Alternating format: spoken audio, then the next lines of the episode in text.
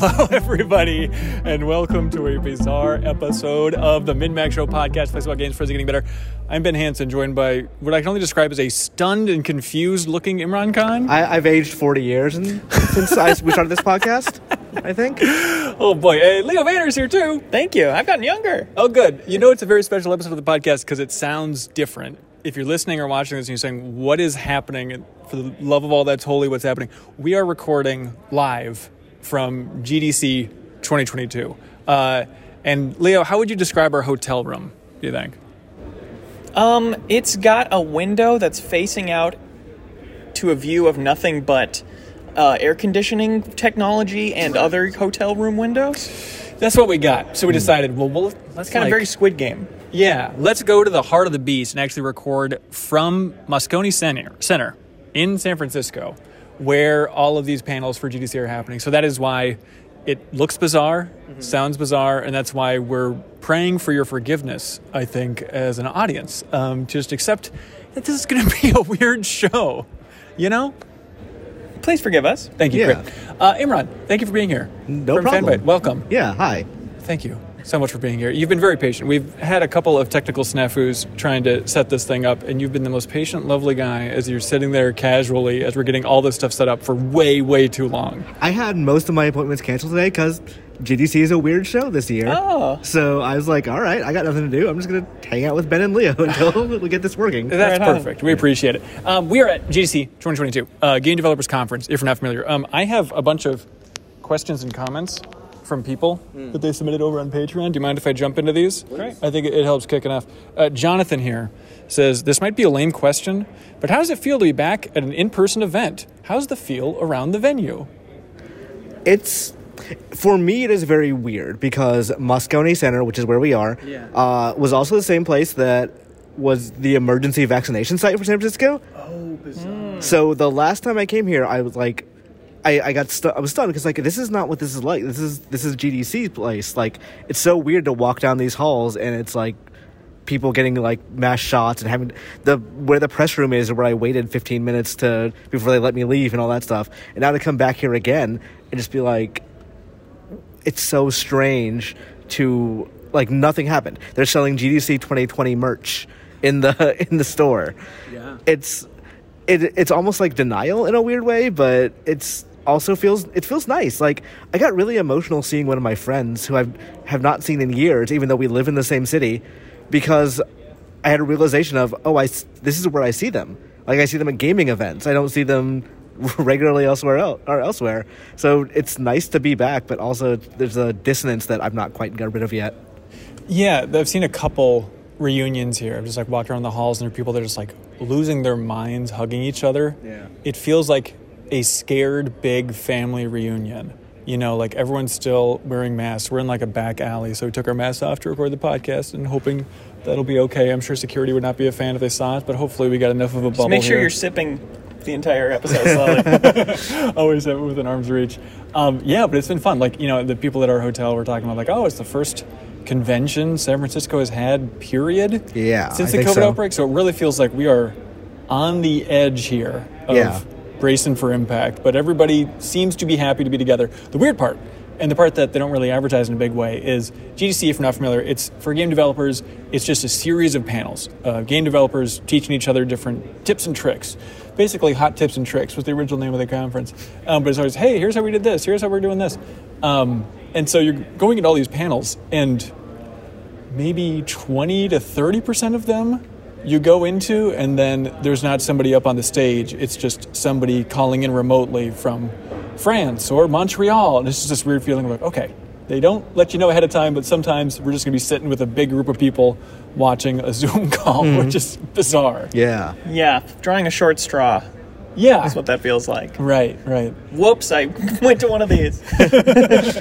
uh, leo this is your first gaming convention Yeah, that's pretty so much. bizarre Yeah, I went to Minneapolis Comic Con and maybe a couple other tiny ones, but yeah, there's not, been, never been to anything like this, and it's been really fun. Mm-hmm. It's like, like you're saying about sharing tips and tricks with each other. It's just been cool how like collaborative the game industry is, and how Yeah. it's like we spent years figuring this out, here's everything we learned so that you don't have to Yeah. waste those years. I went to a panel for uh, what I thought was about writing Guardians of the Galaxy because that game is very well written. I was like, oh, that's going to be really interesting. It turned out to be about the technology behind the banter system in that game, which is also really interesting. Yeah. because like they use a specific tool to make sure that like where you're standing and what you're looking at uh, determines what the other characters say and what they have you look like because that determines how they give you hints in that game. So it's like, oh, they're using new technology, and like I saw other developers like, oh, this is really cool. This is really neat to find out, and other writers been like, this is going to be very useful for our own game. Totally. That is, I think, the beautiful part is just realizing, oh, this entire conference is people flying all over from the entire world just to like share info and knowledge with each other. It feels like some beautiful Greek assembly from back in the days Yeah. of yore. It's it's too beautiful, too beautiful, too beautiful to live in some ways. Yeah, they throw around the word summit. There's all sorts of mini summits happening Yeah. on like specifically level design or AI.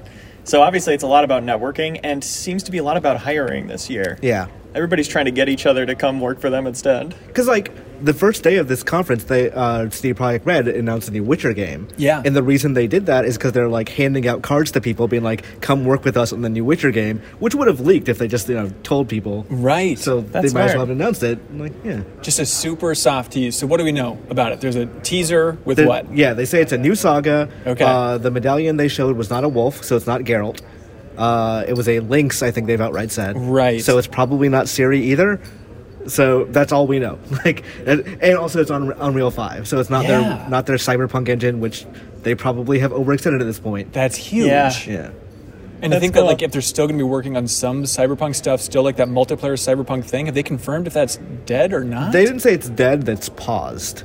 So Huh. they're they're act, they're you still can't working on pause multiplayer. uh-huh. they're still working on some. They're still working on DLC, but Yeah. multiplayer is probably going to be like a maybe when things get done. That's strange. Yeah, I think that's one of the big takeaways. Is like not only was that the biggest pieces of news that's broken from GDC 2022 was hey, there's a new Witcher game technically announced, even though it's just a short little teaser.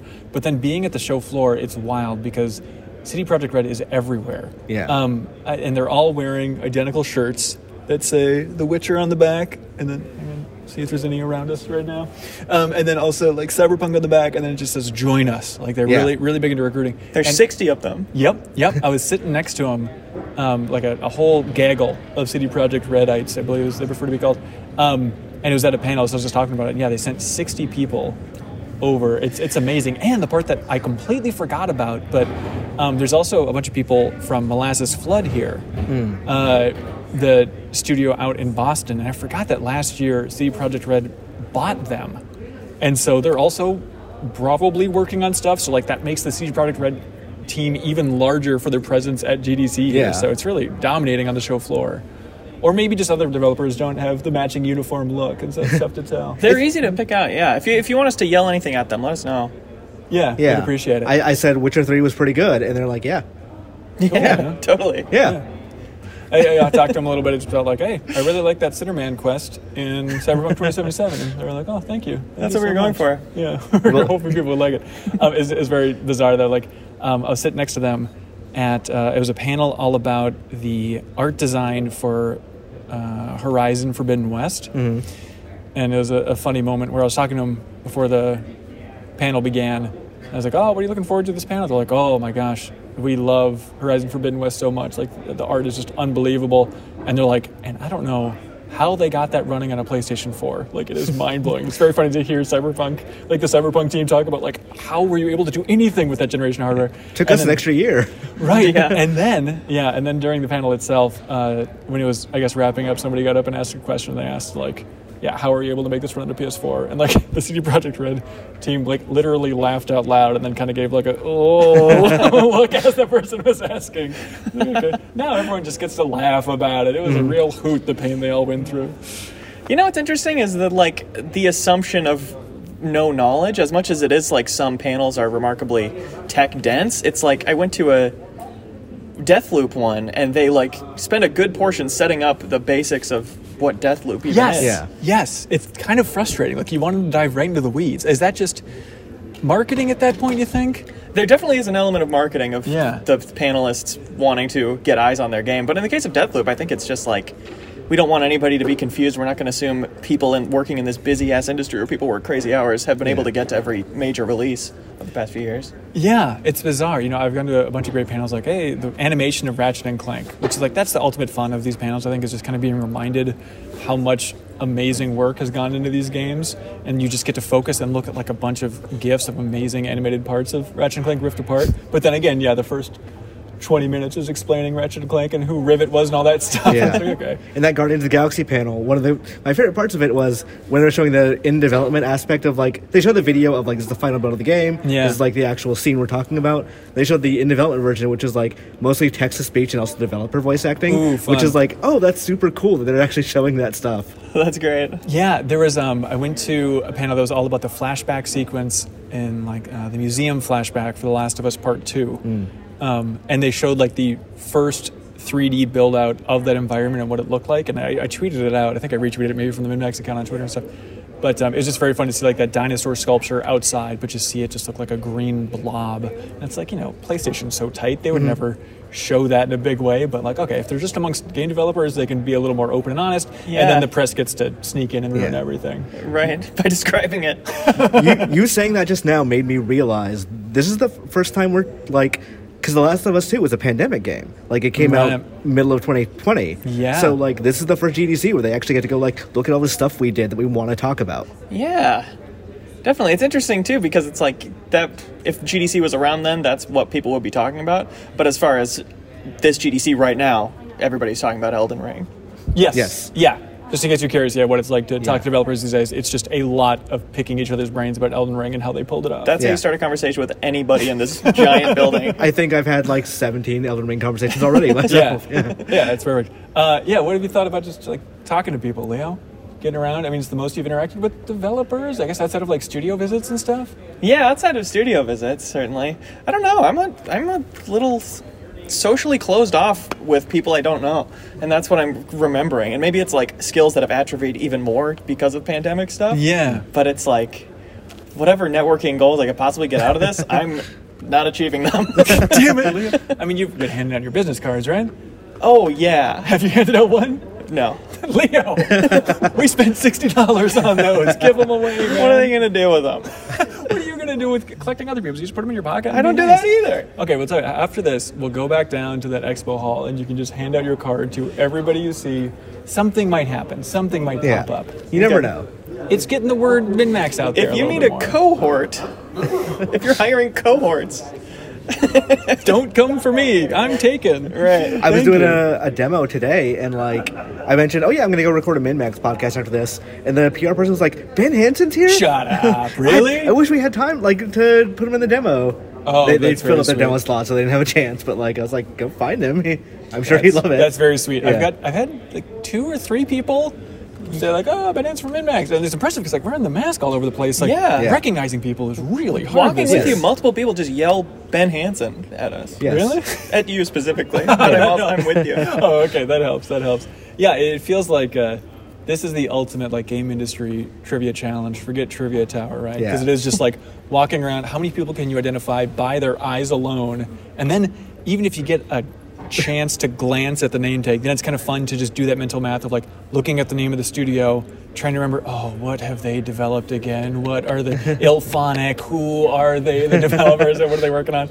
Like just have that ultimate trivia in your head of like, okay, you're talking to somebody from trying to think of an example uh, of just like, okay, you know, I was waiting for a panel to start and talking to a bunch of folks from Monolith, and it's like, okay, yeah, Wonder Woman's what they're working on. Okay, let's talk about Wonder Woman a little bit, but not too much. I don't want to freak them out and think that I'm trying to get a hot press scoop or something. Like, Right. I was talking to someone for like five minutes because like my partner knew them and I didn't. And then I didn't realize until like midway through the conversation it was Greg Lobanov who made Chicory. Oh, and I was like, oh right, I wanted to see your panel today and I forgot of it. Like, it's it was just really cool. Like, oh, you just walk around like as if you didn't make one of the best games last year. Right, right. That's the amazing part. Yeah, I was um, I was prepping for the podcast just on a little table over there. It's just a little cute table. You would have loved it, Leah. Um, and then this guy came up and he's like, "Hey, could we um, clear this table?" He was with GDC. Um, and then I was then a guy I was sitting next to was like eating. So he's like, "Okay, never mind. Never mind. I guess we'll clear this one over here." And then he was clearing it out because it was like after each panel, they always, if there are lingering questions, they have the developer kind of walk outside and take pick up questions and additional questions and stuff. And they needed a space for after John Romero's panel, hmm. where he was talking about Wolfenstein 3D. And so it was just an amazing moment of like, I just got to be sitting next to the table where everybody just lost their minds and got to geek out. Just a bunch of super young developers talking to John Romero and just asking him a ton of questions about like, you know, the music of Doom and like, oh, what are you playing these days? What do you think about VR? And just like hearing him holding court and talking to like these young 20 year olds. And he was so polite and so sweet. And he talked for like, sorry to eavesdrop on John Romero. Hopefully this isn't a hot scoop. But he talked for like 15 minutes about how much he loves the Artful Escape. that indie games. That's He's like, seriously, you all need to play the Artful Escape. Telling these kids, like, oh, that's awesome, man. Uh, that's that's the magic of GDC, just like seeing those bizarre developer interactions. Yeah. The fun part is now that the expo expo floor is open, Yeah. I want to go down there and see what developers are playing. Ooh. Like I, that was the, the one of the more fun things of previous years was like a lot of. I remember a lot of developers were go, gathering around Goose Game, Untitled Goose Game. Yeah. It's like, oh, this thing rules. Why is no one talking about this? Yeah, Leo and I walked through it quickly. We didn't look at too much of the IGF stuff, but we looked at the um, the like uh, what do they call it? Just weird controller area. Alt control, yeah. Alt control, where um, uh, what did you see? It was like a minecart controller. Yeah, the the old west thing where two people Railroad pump up and down. thing. Yeah, there was a screen on either side of them. Yeah. one you know going backward, one going forward to show each perspective. There were people playing like a stock selling game where they picked up rotary phones and talked into them to to sell. It seemed pretty cool. Um, which, by the way, we're making a travelogue video, which I mean, Get look at hyped up for yeah, that. look out, Citizen Kane, if you're ready for a bunch of random confusing shots of people about to eat their food and looking confused, you're gonna love this travel log. It'll be up on MinnMax's YouTube channel uh, probably this weekend. Just kind of give you a highlight whirlwind tour of what it's like to actually be at GDC outside of this beautiful backdrop that you see now. This is what it's like, though. I spent a good amount of time back here behind pan- between panels. Just breathing heavily. um, hey, we got another question from Brett Hunter, hunter of Brett's himself. He says, "Hello, gang. Uh, glad to hear that GDC is back with an in-person attendance. I always hear about GDC and see people in the industry posting about it, but I've never really known much about it. Obviously, the event is more so for people in the industry to network and learn. But this is, but is this something the general public should be paying more attention to? That's a great question. I always feel bad, like especially even during the Game Informer days and here. Yeah. Like I shouldn't be here. Totally. Like I'm Yeah. here. I'm here to network and like you know go to the parties and whatever. But like I feel so bad when I take a demo and these people are just locked in a hotel room having to show me their game when they should be going to these panels and like hearing about all the stuff that Yeah. doesn't really like. I just look at it and go neat, and but they they can learn from it, and I really can't. So. I, I feel terrible that I'm the one taking their time because uh, logically this is this is a game developer conference. Games press and others probably shouldn't be here. Yeah. That's fair.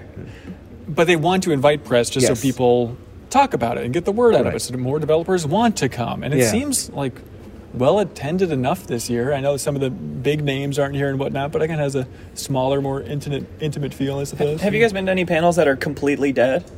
Not yet. I I went to one that the room was like half full, I think, but like Yeah. that's about the lowest I've seen it so far. Yeah, the deadest one I've been to was for Riders Republic World Design. It was it was a giant room, but it was like a quarter filled, but that were they all like dressed as pandas or unicorns or whatever the hell and they were hooting and hollering okay for cool. sure. what's up brazil Yeah. or whatever they say in that game I think it's probably wise too. Like you you want to have a more empty space in rooms than so people can spread out a little bit. Mm-hmm. I appreciate that. Yeah. Yeah. I don't know how intentional it is, but yeah, it worked out. Uh, so Leo and I are going to unpack all the details for the panels that we've been to because we've been just rapid firing through all these panels uh, throughout the entire week, and so that's going to be a Patreon exclusive podcast. It's going to be us in our hotel room rambling on and breaking down bit by bit like what the most interesting standout details were from all these cool panels with cool developers and all that stuff. I'm taking a lot of notes. Yeah, uh, pages and pages and pages of notes. So if you want to get geeky and learn what GDC is actually like in a more intimate setting, you can always support us on Patreon. We'd appreciate the support, and then you'll unlock the podcast version of that on your favorite podcast app, Leo. Which is, of course, Overcast. Stitcher. Oh, okay. Hey, no, each their own. I don't even know Stitcher's an app. Like, could be. I don't know if it's a podcast app either. Yeah. Um, big themes. Imran, what, what stood out to you from GDC so far this year? Uh, I don't. For me, I think the biggest takeaway of GDC this year is everyone feel feels like they're kind of in a holding pattern in terms of like new tech. Hmm. I think like the new systems are out, and I think there's a lot of people who are like, okay, this is cool. Yeah. We're still trying to figure out what we can do with it. We don't know exactly how to bring out the full power of the new consoles. We don't really know what's coming next. Hmm. Like this is, I think, well, a couple of developers I talked to have already, are already talking about like already talking about 2025 projects of like, oh, this is gonna be real cool once we get to that year. Really? Yeah. That's like, like even AAA developers are just talking about like we're just starting on the new things. Like really, I mean, honestly, I, I can understand why they think it's very cool. Uh, we haven't even like scratched the surface yet. Right, There's right. the stuff we've seen so far is you know the early goings on with the stuff. Like I don't know if I can get into specifics. I don't want to like give away anyone's you know ideas or development schedule or whatever. But they were talking about like very cool things they're able to do with the SSD, with especially open world design. That they you can kind of do it now, but the cross gen nature is kind of holding it back a little bit. Hmm. But they're they're working on some stuff that I forget exactly how they described it to me. It was something like imagine if you were playing Elden Ring, but there was nothing stopping you from like meeting or nothing stopping you from going into any area and it being exactly as open as what you just came out of. Okay, I don't know. it, it, folks at home, is that is that getting your blood flowing? Is that exciting to you? is Elden Ring not good enough, For, everybody? for developers, I can understand the logic though. Sure, I guess. My dream for the last 28 years of my life has been an open world game where you can go in all the buildings. Right. Yeah. right, Sounds like an SSD is going to help with that. It will help. Uh, resource management is still the bigger problem there, but yeah. Yeah. Yeah, probably GTA Six will be our best bet for. I hope somebody that's where they go really with that. just going bananas on that front. Oh. Like I would have to imagine that's what it is, right? Mm-hmm. I saw one developer I was talking to was talking about uh, they didn't work on GTA 6, but they knew about it. Mm. So what they were saying is one of the things they wanted to do is they wanted to make every street on or they wanted to for their game make every street as big and graphically fi- or the graphical fidelity of GTA 6, but as intimate as Disco Elysium. In terms of you can talk to everyone, you can go in anywhere, Right. you can see, like you will you know everything about that area. Wait, so this person was inspired by what they knew about GTA Six Yes. for their own game. Yes, Huh. What a weird thing. And Which they're is going to like- beat Rockstar to, to getting it out. I, I like again. It's all aspirational because like you know, Yeah. m- money and time and all those things. Sure. Are, but this is where everyone comes to be like, what if we do the biggest possible thing? And then when they go home, they're like, okay, let's pare that down to something reasonable. Right, Right. right. This is part where you get inspired and take a million notes and say, "We can do it all. This is gonna be great."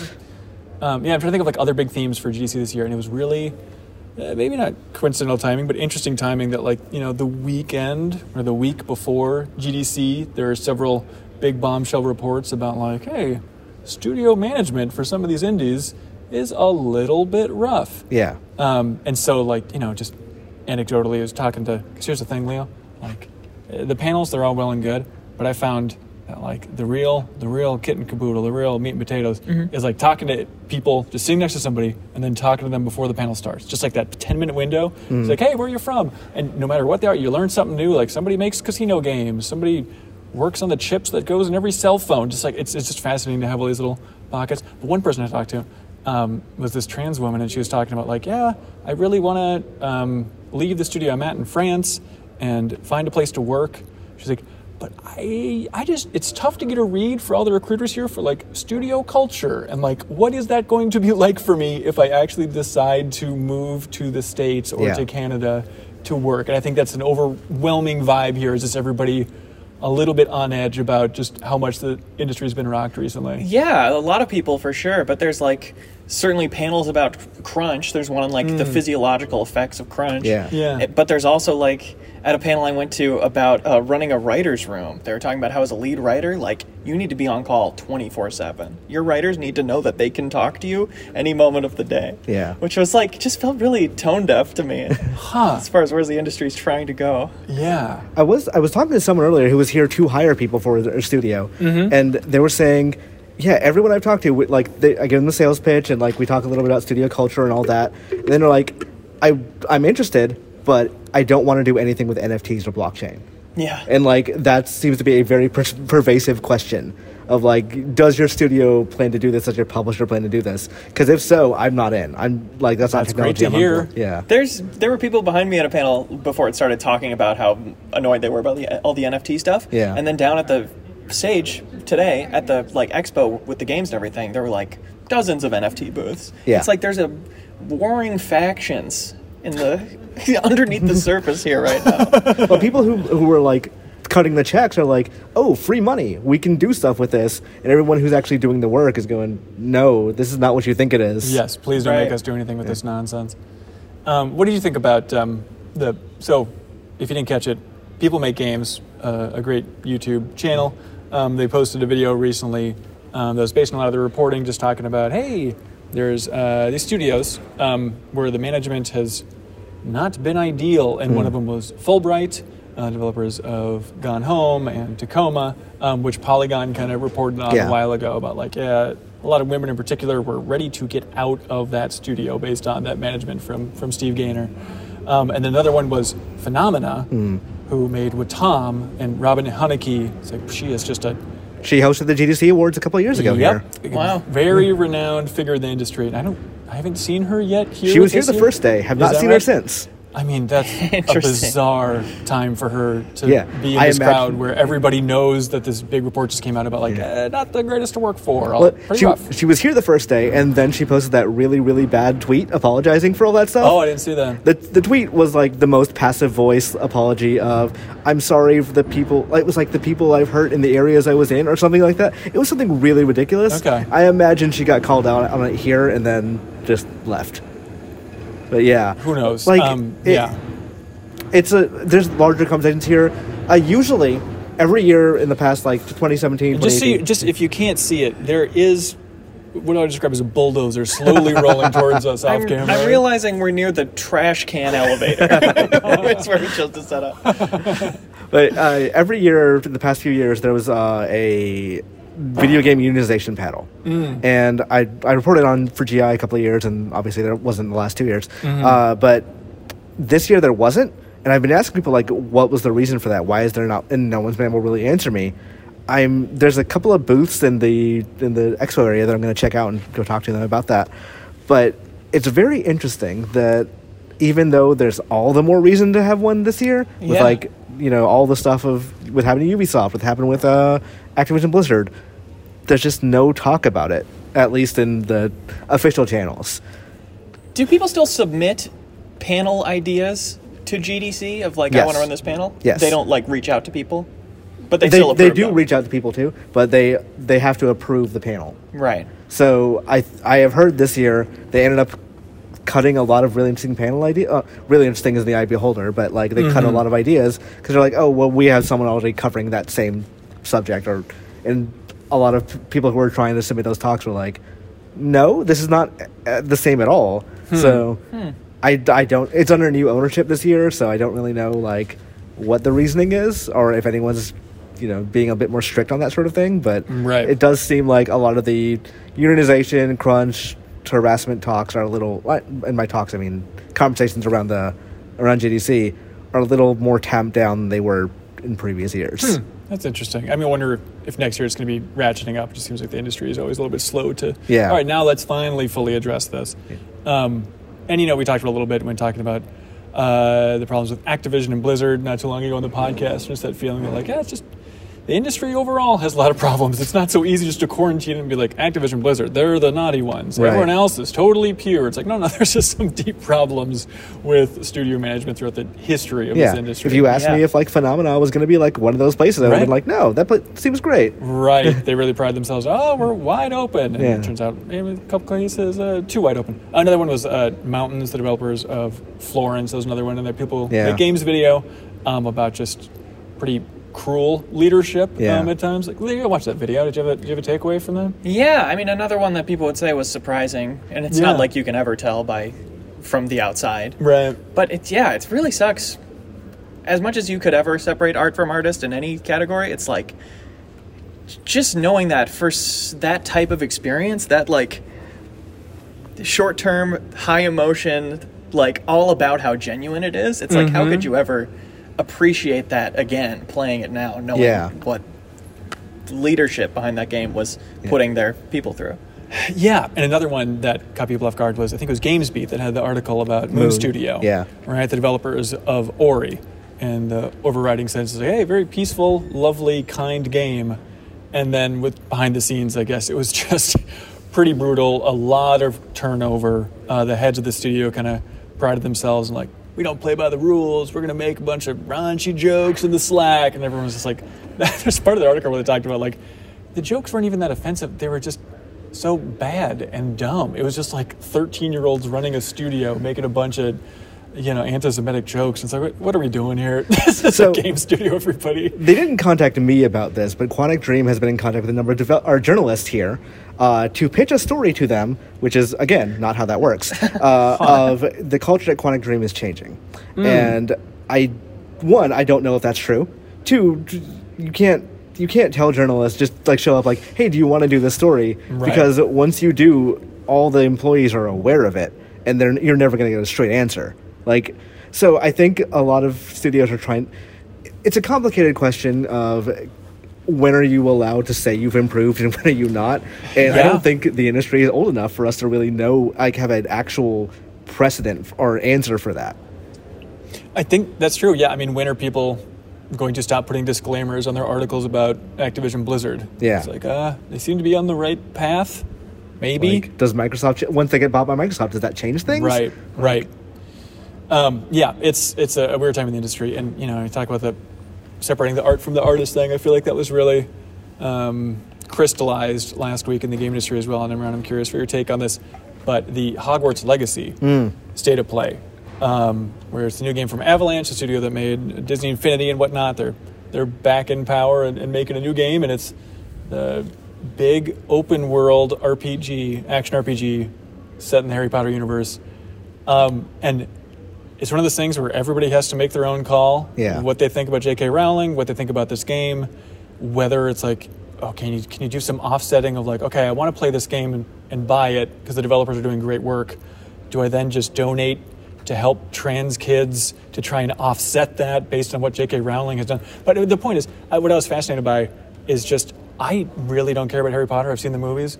I watched that state of play, and I was stunned by how good that game looked Yeah, it looks like a good and, game. and maybe I just wasn't on Twitter in the right pocket, but it feels like this feels like it should be one of the most anticipated games of the year, like right up there with probably right below like a, a God of War and a Starfield. But I feel like everyone is just scared to touch it with a ten foot pole because Yeah. of J.K. Rowling. I mean, yeah, like you're saying, it's a it's an individual's choice. Like I'm never gonna say, oh, let's boycott this thing or whatever. But also, I made the choice personally that I'm just not going to cover it because I don't. Rowling is not involved. Well, she's not involved in so much as she's not like developing the game actively or anything. Right. If they say that game is canon with the Harry Potter story, then she's involved in some way. Yeah, Uh, and she still will profit off of it in Yeah. some way. We'd have to imagine, right? Yeah, she will financially benefit, and as Sure. long as her name is attached to that thing, it's a, it's dicey to say like, oh, I support this or whatever because it does.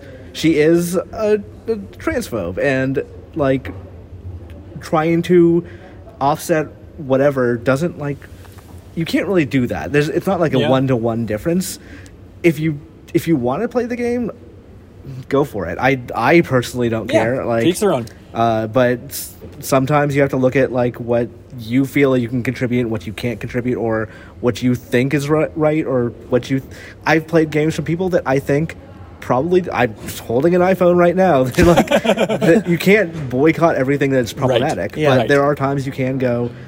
I don't really think that I. I I don't think I can cross this line personally. Yeah. Yeah. And we're talking about, you know, the game's press and specific spheres of Twitter. Like, this game will sell 2 trillion copies. Yeah, probably. Yeah. But it's like. It's just that there's. It's not that we're like afraid if we say this looks good, people will like dogpile on us. It's like, at least for me, I guess I can't speak for everybody, but it's like. when it comes to the question of should I like tweet about how good this looks, I just don't want to help promote it. Yeah. like I want to stop short of that. I'll probably play it. Well, that, that's the thing. Is like I was looking at it, just think about like how many developers are busting their butt on that game, and it looks like.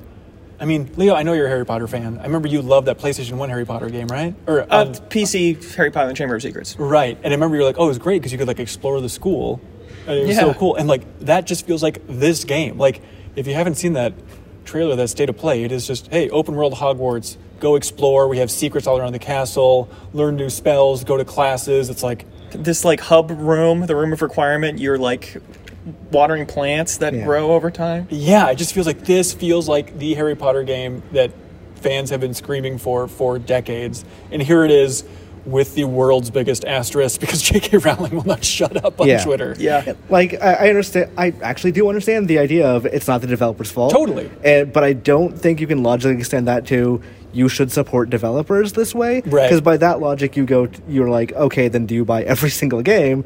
It's these are all individual choices. Mm-hmm. Like uh, a, a good example is uh, Disney's currently involved with the. They're they're not saying anything about the Florida Don't Say Gay bill. Right, right, right. And Disney holds so much actual political control in Florida that they could, if they did say something, actually meaningfully ch- affect that. right. That said, I still watch that Miss Marvel trailer and I'm like, oh, it's really good. They're having this Muslim American uh, superhero that's like actually a real diverse inclusion in the Marvel Cinematic Universe. And I'm glad for that. That doesn't mean I- like that I'm upset with Disney for that. Doesn't mean that anything that comes from them can't be good with Harry Potter, it's too direct a connection for me. Mm-hmm. That like, and it might not be too direct a connection for other people. Yeah. Like I said, people should make their own individual Each choices. I'm not going to scold anyone. I'm saying what I'm doing personally is just I'm ignoring this game's existence. If I play it someday, then I pl- I'll critically evaluate it then. But Mm-hmm. that's different from the marketing cycle and like the you know the as games press we tend to be a little too involved in marketing which there's nothing we can do Sure. like that that's just the way this dynamic works Yeah. but we if we don't want to get involved we can easily not get involved Yeah, yeah. Um, other thoughts on GDC? I mean, we could dive. We're going to dive in deep into the weeds with that Patreon exclusive podcast. But any other highlights you want to get out there, Leo? I like it. You like it? oh, good. Yeah, it's fun. Like every single time slot, I've had like three or four panels I would want to go to in my agenda app thing, and then I just pick whichever one seems the most fun. There's like, yeah, way too much interesting stuff to even see. Yeah, yeah. So again, we'll unpack all that fun stuff um, and talk about the awards and all that stuff on that Patreon exclusive podcast. So hopefully you can unlock it there. Um, Imran, do you know how this whole thing operates? uh, is it through the oligarchs of russia It is. Um, Oh. actually, actually, fun fact, it is not. Just to make that very clear. Uh, that's right, everybody. It's Patreon. Patreon.com slash minnmax with two wins. We appreciate your support, and thank you to some of our biggest supporters. J.K. Rowling. no, hey, look at this. Uh, it is, of course, uh, Asmodee, and they have the new game Voices in My Head. It's technically Unexpected Games is the name of the developer. It is a tabletop game that's inspired by Pixar's Inside Out, where it all takes place in a courtroom trying to win over control of this defendant's mind. Somebody's playing the prosecutor. It's a tabletop game for up to three to six players. Um, it's a it's a good time. It, you're actually like pushing pieces around and sliding it all around to control who's controlling the area of speech for this person's brain. Yada yada yada. And the, there's twists and turns in the storyline every time that you play. But it's a, it's a cool, unique setup. If you're into like really into I guess kind of the, the lore of tabletop games or just kind of like the storytelling aspect. It's a good one there. So voices in my head from Unexpected Games. That's cool. Also, hey, thanks, man. Um, also, thank you to Fixture Gaming. They want everybody to know about the Fixture S1, which is the case. Have you seen this thing, Imran? i have one Really? What do you think? Oh not the case i have the fixture s1 like pro controller thing Yes, yes. So it is the clip that you put on yeah. your. that is i think the most useful thing i've ever brought on a plane Look at this. Wow. Look at this. Take the plug away. You got it, dude. Because like Joy-Cons drift, my Pro controller doesn't. And, Yes. like that, it actually makes it so I can use that thing as a portable. Yes, exactly. So it's a clip that you put on your Nintendo Switch Pro controller. You can check it out. Just Google a picture of Fixture S1. You'll say, oh, I see why that's convenient. There's a link below if you want to check it out. There's also the carrying case bundle, so please check them out if you'd be so kind. Also, thank you to our biggest supporters. That, of course, is iam8bit, who's at uh, GDC. Yeah. We just went to their uh, physical store and looked around, rummaged through their stuff and all that. I bought an LP from them earlier today or Monday. Really? Yeah. What was it? Uh, the Pokemon Johto something. Okay. Yeah. Awesome. My my partner really likes Chuck Mangiano stuff, and like this appeared to be a very like a rare LP that she really liked, so Awesome. I picked it up for her. Nice. Well, hey, uh, they want everybody to know about the Genesis Noir vinyl soundtrack, which is my one of my favorite indie games from last year, and this is the uh, double vinyl soundtrack for that. Also comes with the digital download as well, so you can check that out on their wonderful online store. You can use the promo code March Madness, no space, March Madness, no space for 10% off everything in their wonderful online store. And because they're so generous, each and every week they ship out a prize to somebody who supports MinnMax on Patreon. If you support us on Patreon, Leo, do you know about this? At the two dollar tier, you can just submit a question each and every week for the MinnMax Show podcast. We then choose our favorite question, and then iam8bit ships that person something great. I'm not blaming you. Yeah. But, you know, do you think anybody would try to put a space in the promo code? Mm, No. Because I don't think any promo code could have a space in it. I, uh, I could see it maybe, but it's March Madness. It's all one word to be very clear. Right. Yeah. No One space. month you should just add a space and see. That sounds is a space. horrific. um, but hey, this week, remember who submitted the best question, Imran? Because they win a Weezer vinyl. I mean, but all over the place. But Whoa. for Wavebreak, the Oh. indie game Wavebreak, Weezer released Oh, that right. vinyl soundtrack with the song "Tell Me What You Want." And so, if you want, me what you want. Oh, it's That's like I'm listening to it right now. Uh, so you can win that seven-inch vinyl. Whoever's the best question of the week. So look alive, everybody. That'd be a great vinyl to have. Uh, okay, ready for this? First question. I'm going to read it from my phone while also recording on my phone. From Jurin. He says, Does Leo have any plans to expand his kingdom by overthrowing the head of GDC? Does the head of the GDC even know there's a visiting monarch, the king of E3, that's here? Well, everybody saw me get carried in on my throne. but besides that, I've been pretty under the radar. I did get recognized by one person. Ooh. Hmm. And they Shouts said, out Chris. Sh- They said, "Hey, I love your stuff. I like when you're really vulnerable." Did they really say that? Yeah. And they took a swing at you. Getting to recognized, getting recognized, kind of like it feels weird because one, I I don't know if we, you recognize me or we know each other. Yeah. And like, and I've just forgotten, so I feel like an immediate asshole. for sure, for sure. I also there's just so many uh, celebrity meeting interactions to live up to. Everybody's like, "Oh, I met this person. They were so nice in real life." I got So I've got to be really nice. when uh, my partner and I were were doing a road trip across from like Kansas City to California, we we stopped at Chick Fil A and somebody just like, "Hey, Imran," I'm No. like, "What? Who was that?" Apparently, like they were just big kind of funny fans. So like, just somebody who was the guy who was working there saw me and like when we were ordering, was like, "I think that's Imran. I think." And they like called me out when I was outside. That's it, amazing. It was That's neat, great. but also very alarming in a. Do I command this level of celebrity? That's weird. Command. I think that's exactly what you did. Congratulations. That means you made it, man. Um, there's a weird moment where um, we were having drinks at like a hotel bar, like the top floor of this hotel bar last night with some developers. Um, and Leo, am, am I too narcissistic to think that we were involved with this in any way? But there's a weird moment where like some folks just came up and they were game developers and they're like, "Hey, is there a GDC event up here?" And this was at like 10:30 at night or something. Um, and it was this confusing thing of like, what, what is this? Like, we heard there was going to be like press up here, and there was like a GDC event. It's like, I mean, I guess we're in the press and we're getting a couple drinks with developers. What did you think that was about, Leo?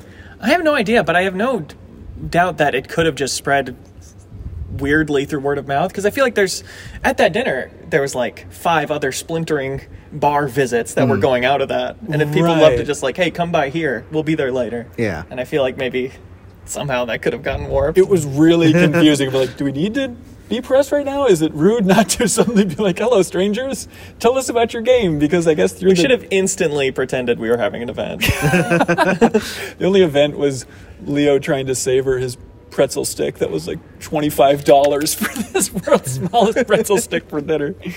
Uh, San Francisco's great, everybody. You got to come out. Yeah, here. everything around here is very expensive, like because it's a convention thing. But also, everything around here is just very expensive. Yep, yep. Good Yeah. times.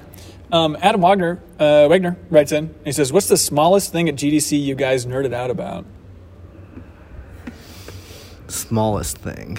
There's something that um, I'm so glad you saw as well, Leo, because I could not wrap my mind around it. And it, please, if you know what this is and you can send me a link, I'd appreciate it. But there was somebody who wasn't showing off this tech to try and get people to buy it. He was just by himself in a back corner. Yeah. And he was looking at an iPad and he had a crystal sitting sitting on top of the iPad and it had like a hologram in it.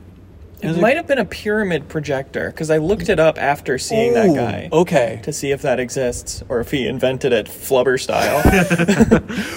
So pyramid projector? I think that's what I saw that has been available on Amazon for a couple years. But of course, why would you have that? I was so perplexed. So what it was then, it was just like if you look at the iPad, it just had like a bunch of different angles of like some K-pop star or something. But then you put the little crystal on top of your iPad or triangle or whatever the hell, and it just looked like a Yeah, you know, it's like- Princess Leia projector of like a K-pop star. It was it's like special videos that they some. There are YouTube videos that are made to work with it, hmm. where it just looks like a hologram through that projector. It's so It's weird. neat from 3D. Um, okay, what do you think about this? I'll give you more time to think by rambling on. Um, tell me if I'm losing my mind, but I went to a panel today that was about um, what's happening to um, Baldur's Gate 3. Yeah. What's going on with that game's development. Um, and the head of the studio, it was a really interesting talk. We'll talk about it in our Patreon exclusive podcast. But um, in that talk, the head of the studio was talking about the different phases of development and how they've kind of had to shift things around, restructure things and whatnot. And so it's like, okay, there's concept, then there's white box where you just get placeholder assets type of thing. Then there's another phase, and then polish and all this stuff. But the phase after white box was orange box, which means like it's quick and fast and dirty. We're just trying stuff out, getting it out there. Oh, And I had never heard that. So then I began Yeah. to wonder, like, wait, so Valve's orange box is that a reference to a game development term? yeah, that's for, what like, just clicked in my head. I yeah, guess. because I guess that is the perfect name for what that was. Whereas a lot of different ideas kind of cobbled together in a, I mean, Valve polished way ultimately. Yeah. Um, and so I had never heard that, and I, I tweeted it out, and some people were like, "No, orange box is just because Half Life the color is orange." It's like, yeah, sure, I, I think it works on that level too. But then I had like the big developers just say like, "Yeah, orange box is a thing. That's a stage of development." I was like, what? I had no idea that it was like a play on orange box for the Yeah. entire thing. So, Huh. so yeah, that's that's my little nerdy tidbit that I took away from this thing. nice. I think for me, it's I don't know. Yeah, you saw this guy probably last night. The uh, the ringleader, or ringmaster of the Oh, eShop circus, or not eShop, eSports circus. Okay. that he is a dude who's walking around in like big ringmaster garb, like Yeah. a tall top hat, all that stuff. He's got like this little robot that you control with an iPad, and then he's just basically telling people like, "Yeah, I run the esports circus," which he explained to me what that was. I still don't quite remember. I was drunk. Uh, and, like it's it seems neat. I'm just really flabbergasted by this dude who he had uh, a Top bunch hat? of yeah, the top hat, but a bunch of hundred dollar bills in his pocket. They're just like, I'm like, dude, you, you might want to like tap that down. You might want to make sure that's in a wallet or something. Yeah, that was an interesting character. Yes, he he knows what. That is a man who is very confident about what he is doing here at GDC. I don't know what it is, but he knows. Right. That's right. That's right. Um, I have an answer to this question. Please, please. Uh, I've been nerding out in general about immersive sims here. I've been trying to go to every panel I can about designing immersive sims because Yeah. I think they're just so such an interesting genre. And there's always such a big uh, debate about how to define them and what falls under that category. Right. And they haven't solved that yet, of course. But um, in the panel from Lucas Laredo, who uh, of Wolfeye, who are putting out Weird West, who we were going to talk about that I forgot to. Yeah, we can get back to that. Yeah. Uh, there was just a little tidbit from his panel where he said immersion in games is really about the feeling of co authorship, where, like, you're putting yourself into it and you're meeting the game. This is my talking now, so that's why it stopped being smart. you're like, you and the game are working together to create this moment. And it's so interesting because, like, when I talked about Red Dead Redemption 2 and how much I loved it, I was like, because it's so immersive. And then my friend was like, what does that mean, really? And I feel like that's a really good way to put it. It's like, I feel like I'm really putting myself into this, and the game is meeting me there, and it's creating these, like, really unique, special moments for me. And a lot of games that I consider very immersive fulfill that definition. Yeah. What? Um. Yeah, we should talk about Weird West. I'm sorry for glassing past that. This is a game okay. that's out March 31st on everything but Nintendo Switch. This is we had an interview about it a while ago. It's uh, it's from the new studio from Raf Colantonio, who was the founder of Arcane, but he split off to make this isometric, immersive sim in the Wild West. I, it, but it's a little bit weird. It is a little bit weird. Uh, but you've been playing it. Uh, how much have you played? Of three or four hours. Okay. I am really into it so far, and I'm really into seeing where it goes. I think structurally, it's just really cool. It's like you're doing shooting for the most part. You're like 2.5D uh, dual stick shooting, with a slow motion dive.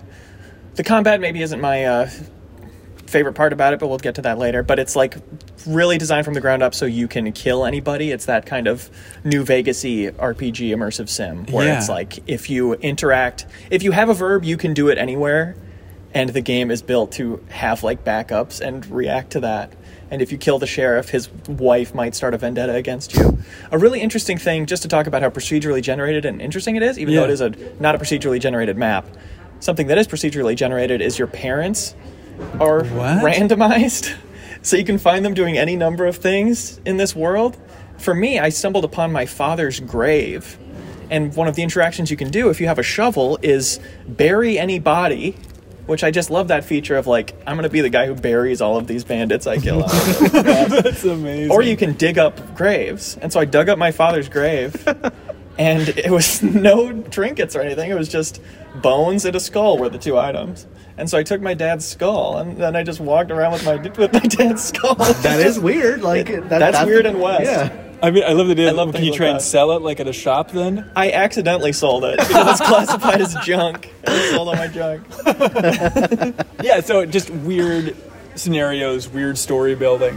Is it? Does it got some jank to it? Does it feel on the budget end of the spectrum, or is it doing all right? For what it is, it's remarkably smooth and polished. I think Yeah. it looks really good. It's funny. It's it looks so good. The more you talk about it, there's a crowd of people just gathering in front of us, screaming about how amazing this game is. They're they're jumping up and down like the background in a Gran Turismo game, excited for Leo to go on about Weird West.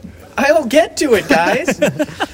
um, yeah, it's the combat. I think is the weakest part, just because of the controls. It's like the systems are there as far as you could got a kick, and you can kick a poison barrel at a group of enemies. It'll cover them in poison, or it'll rain, and you'll see it pop up above their head like they're wet now, and then you can hit them with a lightning attack and electrocute them. Yeah. that kind of thing.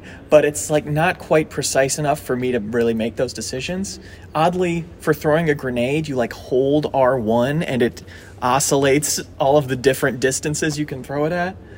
Stuff like that makes me want to like try it on mouse and keyboard and see if maybe it polishes that up a little bit. Yeah, hmm. yeah. Because that is really all I'm missing. Like I really love just picking up bounties and traveling the world. You go to this overmap where you select your location. You can be interrupted on the way there by any number of things, stumbling across a shopkeeper, getting ambushed, all in stuff that's like specific to the area you're in, Yeah. specific factions and weird monsters.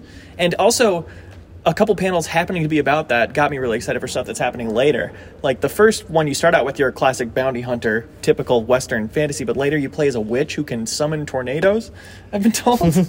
Excellent. and that like playing with the systems in that way shooting a tornado which can apparently like pick up fire and then it's a fire tornado hmm. like casting that through a campfire that's all around i'm really excited to dig into it more Oh, because that's it's awesome. like small enough in scale that they can get really deep with it without it being like a massive game Right, and right. it's so far it seems like yeah the type of game i wish there were more of Oh, that's awesome. Um, Weird West, everybody. Hey, check it out. Um, we had another question. We had a question from Tom Blackburn saying IllFonic seems to have found their genre of four versus one multiplayer, but they haven't nailed it yet. With two whiffs with Predator Hunting Grounds and Friday the 13th, I really hope that the Evil Dead game isn't overshadowed by the te- team's third try. Can you compare the Evil Dead game that's coming up to the new Ghostbusters game that was just announced? Is Friday the Thirteenth a whiff? I thought people liked that game. I think they liked it, but it just had that weird situation of like, due to the legal rights involved, they couldn't update it or whatever. yeah, right? and like Dead by Daylight kind of ate its lunch, but Right. like I, I played Ghostbusters. It it seemed fun, but it's all one of those things of like, is it fun because the people I'm playing with are fun, or because like the game itself is like fun? Yeah, I mean, we played Predator Hunting Grounds with a group, and I was like, yeah, we had fun Yeah. with the group. So it seems like that's a lot about that four v one format. I feel like for multiplayer, it's like if you can get a group together, you'll probably have a good time, no matter how jank the game might be. Yeah, it's like I I enjoyed what I played. I. uh it's one of those things of you're not going to be able to tell for until you've played like 12 matches like is this game actually good Right. but i i think it has the interesting systems it has a thing where I, i'm sure most people who are interested in that game have like seen now By the way, this is Ghostbusters Spirits Unleashed. Yes. is the name of this game that Yeah. just announced. which uh Did like you hear about the spirits being unleashed, Leo? what are we doing here we gotta go but the, like there's npcs in the area that you have to the ghost's idea or the ghost main thing is to haunt the area enough to scare those npcs away Your Huh. thing is you need to either catch the ghost, or you need to catch the ghost before it does all that, and you have to like talk to the NPCs to get them to you know calm down. It's just like literally just go in there holding a key until they're they're calmed down. So there is like a Slimer ghost flying around them. You just need to tell them that it's okay that Yeah. the dead are coming back like to we're, life. we're taking care of it. I, I pointed out at the demo. I was like, if I saw the Ghostbusters enter a building I was in in uniform, I would just leave. Yeah. like I wouldn't stay there and be like, eh, they'll be fine. They're gonna take care of it. I think I'd kind of want to see it. Like I don't know. Outside of like the librarian ghost, I feel like Ghostbusters ghosts are like funny and silly, and I just I would want to see what how colorful they could be and stuff. you I was traumatized by the the nanny with the stroller in Ghostbusters. That is 2. true. You're right. There Yeah. are, yeah, as long as she was not involved. but if it's like the guys that were electrocuted in the courthouse or whatever, like they seem like a good time. Yeah. I'd like to see them. You just want to get the Dan Aykroyd cross-eyed Hey, treatment. buddy, come on. Speaking of which, Dan Aykroyd's in Ghostbusters Spirits Unleashed. Yes. Um, it's canon. Well, probably not canonical, but they're trying to make it seem like okay, Ernie Hudson is uh, Winston. He's like giving you missions. Then you can go to Ray's occult books to like talk to Dan Aykroyd. And from that one trailer, I think Dan Aykroyd's performance in that game sounds better than his performance in Ghostbusters Afterlife, where it was. Did you see Ghostbusters Afterlife? No. It's so it's. I I like that movie overall, but like that Dan Aykroyd scene in Ray's occult books was so rough, where he's like, he's, he picks up the phone, and what's Harold Ramis's character's name? Egon. Hmm. He's like, Egon Spengler. He can burn in hell. it's just like this weird overacted scene from uh, nowhere, but it seems good in the game. Yeah, I if you like Ghostbusters, which it seems like a lot of people do, then this seems like a game that is going to be at least fun for. It's it's fun to turn on and just hear Ghostbuster sounds. yeah, Yeah. It, it was not implemented yet, but they said I asked what crossing the streams did, and they're like it makes a more powerful beam, and I was like, But whatever you do, don't do it. yeah, I was like it should just crash the game. Yeah, That- oh, that- yeah. that's what it should do. Yeah, that's a fun. great idea. Um, it, is it 2022? Uh, I think they're aiming for 2022. Okay. yeah. It's 2022 right now, yeah. Okay, good. Thank you. I was trying to figure it out. Um, it made me laugh that there's a line in the trailer where it's Winston saying, "So you want to play as a ghost?" I was like, "Like, how does that work canonically?" It's, just- just- it sounds like Metal menu UI or something. Yeah. But, Uh, before we move on, I also played Bugsnax today, the DLC. Ooh, yeah, yeah, yeah. yeah. Uh, it's Bugsnax. It's just like there's a new island and like. The, so when I went in on a whiteboard there, it just said uh, Bugsnax dot dot dot, but big in like three question marks. Good. And that's that's basically the DLC. Okay. It's like they're now very big. There's new Bug it's Snacks. Skylanders Giants, but for bugsnax. Yes. Okay. Or it's like what Pokemon hit on is like, what if we just make Pokemon big now? right, right, right. And, like people like that. So it's it's they also have like a thing in the village. Like it's all free update, free DLC, all that stuff. Okay. So now you can make your own hut in the village and all that. It's if you liked Bugsnax, this is just more of it. So that seems cool. When's Yeah. that coming out? uh, they said they are aiming for s- this year, or dep- like depending on certain features, like Okay. when they get those work. Huh. Yeah. Cool. You should call it Big Snacks if they're making it so big. Yeah, man. hey, speaking of big snacks, I'm a biggie boy. uh, right in it says, "What's the best meal you've had on the trip so far?" I got sushi the first day I was here. That was the best sushi I've had in years. Mm. was good. I, I got some gyoza my first day here, and that's excellent. There- Excellent. there's a Mexican bar food place not far from here that I got dinner at last night called Garaje. Uh, I had a Baja fish taco, which is like big, just a big piece of cod, like right in the middle of a taco, and then an El Camino taco, which is shrimp and steak, and Nice. both were just incredible. That sounds great. And I'm also never in the city like during the day on a weekday, so probably after this I'm gonna go get Muracci's curry, which I think Ooh, last time you were here I I took you remember there. that. Yep, yes. yep. it's real good. It's excellent. It's a little bit like Japanese curry. It's close enough. It'll do. Uh, real quick on the topic of my sushi, just we could circle back to that. Uh, we can move on. it was kind of a it was kind of big for me because it was my first time going to a sushi boat place where they come around in little boats, Yeah. which I had seen as a kid playing Escape from Monkey Island.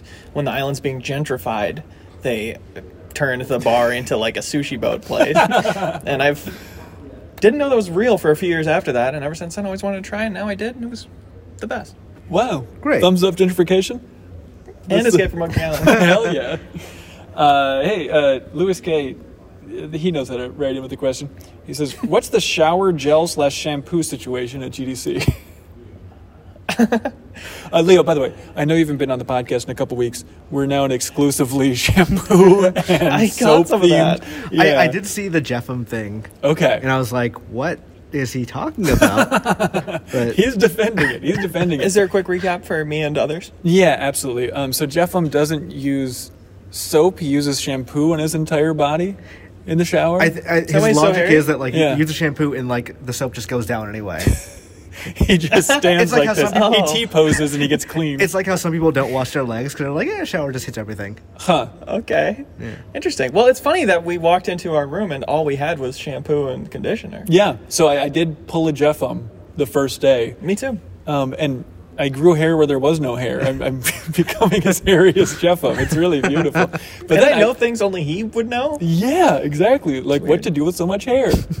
um, but then uh, asked for more bars of soap, and they brought up facial soap and body soap. So I feel like this is another situation. Where it's like, okay, we got to divvy up the soap. So I I took the hit and I said, I'll use this facial soap on my full body. Hmm. And honestly, I used it on my body, and now I have a second face on my butt. it just grew overnight. It's really weird how it works. Yeah. Cool. That's what's making all those noises. So there's no debate on that. Right, You cannot use facial soap. in Yeah, that's right. Um, I don't know. Is that what everybody wants? Okay, Andrew King writes in. Hey, uh, as you all probably know, Blank Check podcast. Have you seen this? Have you heard about this? Um, they just started their miniseries on Sam Raimi, the director. Uh, the blank check format, where you go through a director's filmography one movie, at, one, one movie at a time, works great for film, but it isn't as easy for games given how long they tend to be. But Imran, here's a hypothetical for you. If you did have the time and resources to record a series where you played through a developer's games in chronological order, who do you think would make the most interesting miniseries? Boy, I bet Sergio Vasquez and I would have a lot of talk to say about this. Uh, but probably, hypothetically, if we were to do this, it would be uh, Zelda would be the most interesting thing to start with. Ooh, wait. Like as so, a series, like as opposed to like I guess obviously you start with Miyamoto if you were going to do creators. If you were going to do Oh, so only games that Miyamoto directed, though? Because that's really dwindling. yeah, because he doesn't direct a lot of games. No. even like by the N64, he's more or less stopped. I don't think you should.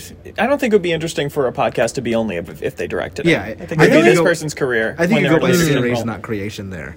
Oh, I kind of like limiting it, though. Not if they're hands off, but like if he's a designer or something. I guess so. Yeah. Okay, sure.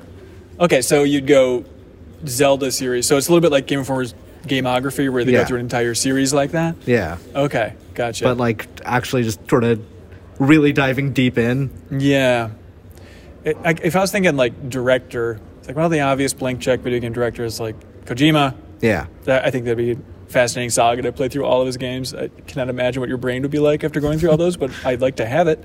Um, and then another one, controversy noted, controversy noted. I understand he's also not the greatest boss, but Michel Ancel, I think, uh, is such a bizarre but really compelling video game director going through all the Rayman games and going through Peter Jackson's King Kong, the official game of the movie, is that Beyond Good doing? and Evil. Check? They're doing the Sam Rayman. Yes, yes, yes, yes, yes, yes, yes, yes. Um, Leo, what do you got, man? Leo, that hurt. Was that fine? I loved it. okay. Um, I don't know. Harvey Smith is the first that comes to mind. Ooh, okay. Yeah. Interesting long pedigree there. I went to a Immersive Sim Roundtable last night with him, and yeah, it did a double take when he was like, "Yeah, I was lead designer on Deus Ex." I was like, "Oh yeah, Right. This is like the biggest celebrity to me right now. It's like one of the most revered games And ever. then did he direct Deus Ex 2? I want to say maybe he You'll find out on my Okay. podcast. Yeah. Oh, fantastic. Warren Spector similar, similarly would be also be good. Yep. Because like you'd probably finish off at like Epic Mickey and be like, all right, this is weird. This is a weird place to end it. I kind of want to stream through all of Epic Mickey. I've started it and said woof, but like Yeah. every time I think about that game or see concept art for that game again, which is surprisingly often in my life, I just am reminded like this is exactly up my alley. I will force myself to love it It's if I not just the go worst back. thing in the world. It's just actually like it's it's surprisingly mediocre. yeah. It's just when you call it epic, that's just too much to live up to Right, for us right, gamers. right. That's Someone responded to one of my tweets as like epic joke. I'm like, that makes the joke feel worse a little bit. yeah. oh, this joke wasn't good. Uh, all right, here's here's a smart person question. So put your smart person hat on. Uh, Mars Barrow writes in and says, in 2011, uh, Iwata talked about the increased cost of game development, both financially and mentally. Uh, he mentioned his concerns over the lack of quality in social games and the overall high or the overall lack of polish that could be missing from high value games. My question is, as some game developers continue to push the envelope in graphics, sound, and overall production, have we now hit a point where this is no longer sustainable? I think about the countless delays, pandemic or not, and the amount of games that launch in an unfinished state, and wonder if Iwata was right when he voices concerns about the never-ending push towards high-end processors and game systems. Yes. I mean, Is yeah, game development sustainable? it became kind of unsustainable in like 2008 honestly like because okay if you look at a budget of a game we're looking at like let's say 150 to 200 million just for development which is how many companies can command that much money for a thing that's not going to get returns for uh, x number of years Right. then we're talking about another 100 to uh, 150 to 200 million on marketing and advertising so we're already 500 million in the hole before the game has sold one copy Right. and then we're that's why we hit pre-orders so hard because that's guaranteed income that you're you can report to stock investors and stuff like that it becomes real really really difficult to justify the existence of any video game that is not going to sell more than 2 million copies Right. Yeah. and I went like I think if not for the rise of indies, then we would have a very very broken industry right now. Uh, but also, indies have risen to the point where you're expected to make what is essentially a double A game, but also not sell it for more than thirty dollars. Because if you do that, then the market's not gonna, you know. So we start getting into this whole thing of DLC and microtransactions and all that stuff, which are not new, but have ebbed and flowed in weird ways over the last decade. I I, I actually just read Iwata's book, and it's he, he kind of hits on the same because it's all just his old speeches and writings and all that. Uh, but he kind of hits on the same idea there of the he doesn't outright say the Wii was a response to game developers trying to like keep costs down, but that kind of was what it was. And the industry response to that was no. Let's like we're not going to do that because Well, the Kinect, right? I mean, yeah, but Kinect was not trying to keep costs down. It was trying to Right. bring in a casual audience. right, right. That's So, What the like, you look at how the industry reacted to the Wii, which motion controls aside was basically just GameCube technology, Mm-hmm. and they went, "No, we want to keep improving because that's what the audience wants." And there was like an inflection point there of, "Well, is that what the actual audience wants, or if would it have been possible then to just say "Mm, we're not going to keep going that far. We're, let's tamp down a little bit. Let's see what we can do. And it's kind of come in weird ways since then because the switch is by far the most successful system right now uh, and there's also just a lot of especially japanese games that still kind of feel like older generation games that are on modern hardware. Yeah. and for the most part people just don't care. They're like oh yeah cool. That, that looks fine. So it's kind of evened out in a weird way. Still a little unsustainable because the aforementioned budget problem, but it's l- less bad than it was in like 2012, where you absolutely everyone was kind of just making two AAA games a year, Right. and then hoping that everyone just or all the the audience just had time for all of them. Totally, yeah. It's like it's industry's too big to say it's all unsustainable right now. Yeah. But I can't help but think with like so many companies here looking to hire, it's like have we just burnt out so many people Yeah. at this point that there's like a deficit left over? It is bizarre. Yeah, we were talking about with developers last night about just the struggle to hire, and it's like, oh, that idea of your Dairy Queen has to be closed because they can't find anybody to hire. Like, it's so bizarre to think, like, oh, that idea is extending also to the game industry. We're also just like, hey, we need bodies, everybody, and everyone's Yeah. like, yeah, we're good. We don't Yeah. want to work at this beloved game studio. It's like, what? It just seems bizarre. I was talking to someone. I, mean, I don't want to give their name because I don't know how much they've said publicly about Yeah. this. But like, they were working on a big AAA game for a like long, long time, and like the game kept getting delayed, and like it's it's still coming out, but like they were creative head for that game, and then at some point they just like I I gotta leave. I and went to work for a technology company because they were so burnt out. They couldn't. They love being creative. They love video games. They love designing video games. But there's only so long you can just keep working on the same thing, and the hours in the day just keep increasing. And Yeah. like I I can't imagine it. Yeah, Yeah. at that uh, Baldur's Gate panel, which was one of the highlights for sure um, that I've seen so far. But they were talking about just they thought after Divinity Original Sin 2, like we got it. I think we know how to develop one of these games. We can do it. And their team was a little over hundred people, um, and so they're early access and they released like the first chapter of Baldur's Gate 3, um, and then they realized like we thought we could scope this thing and we just had no idea. But like the quality that we're going for and the visual fidelity, it's so much more brutal than we thought it was going to be, and we can't scale it down because they're like it's a D&D game. What are we going to do? Like cut, cut the rogue class? Like people won't accept that. You need to have all these options. It's D&D rules. Um, so like so we couldn't scale it down. So the only option was to scale ourselves up. So we went from over hundred people now to over 400 people just so they can pull off Baldur's Gate 3. Yeah. And just just letting it all ride. It- it- put it all on red. Let's see how it goes if we scale up to over 400 people over the course of a year. Like, I just can't Yeah. even imagine that. Uh, hey, scary times. Let's not make a game. I just hope it leads to a rise of more mid-tier options. Yes. Yeah. Yes, absolutely. that seems realistic. Um, Connor writes in and says, Hey, crew, uh, just one question. Why does Nintendo work so hard to refer to their games as games? In all of the marketing materials and Nintendo Directs for a new release, they'll say things like, See what's new in the Mario Kart 8 Deluxe game, or explore a brand new world in the Pokemon Legends Arceus game.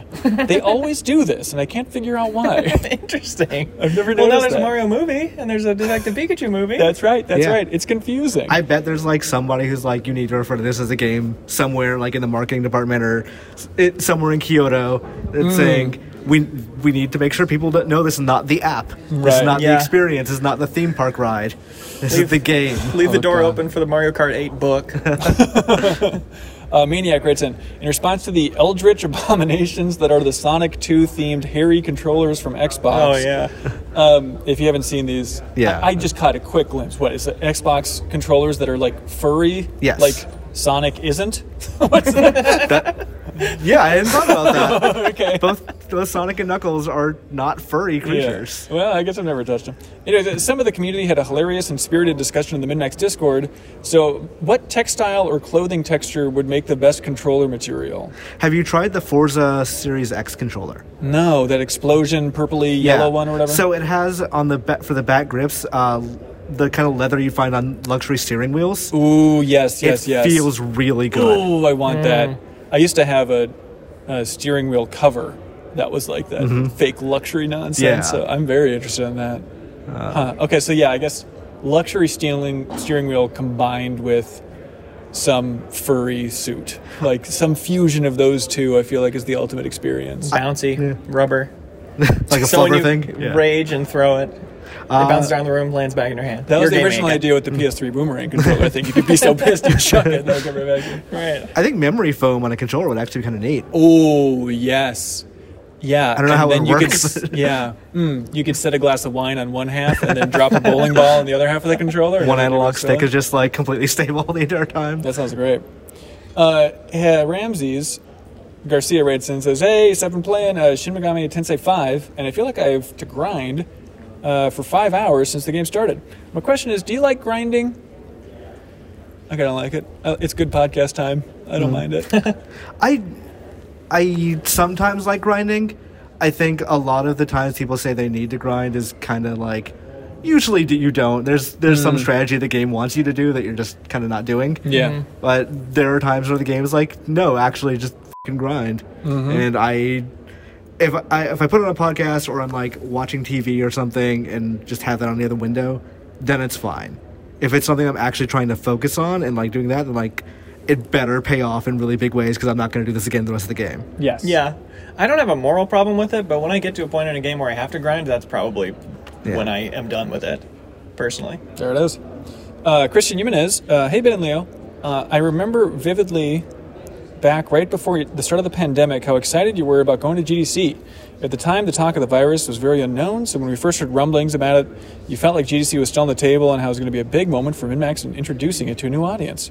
Can you take us back to that week and the roller coaster that it was both internally and emotionally? Wow. Um, I wanted to go to San Francisco pretty badly because remember, I mean, it's so weird to think about before the pandemic how remote recording and podcasting.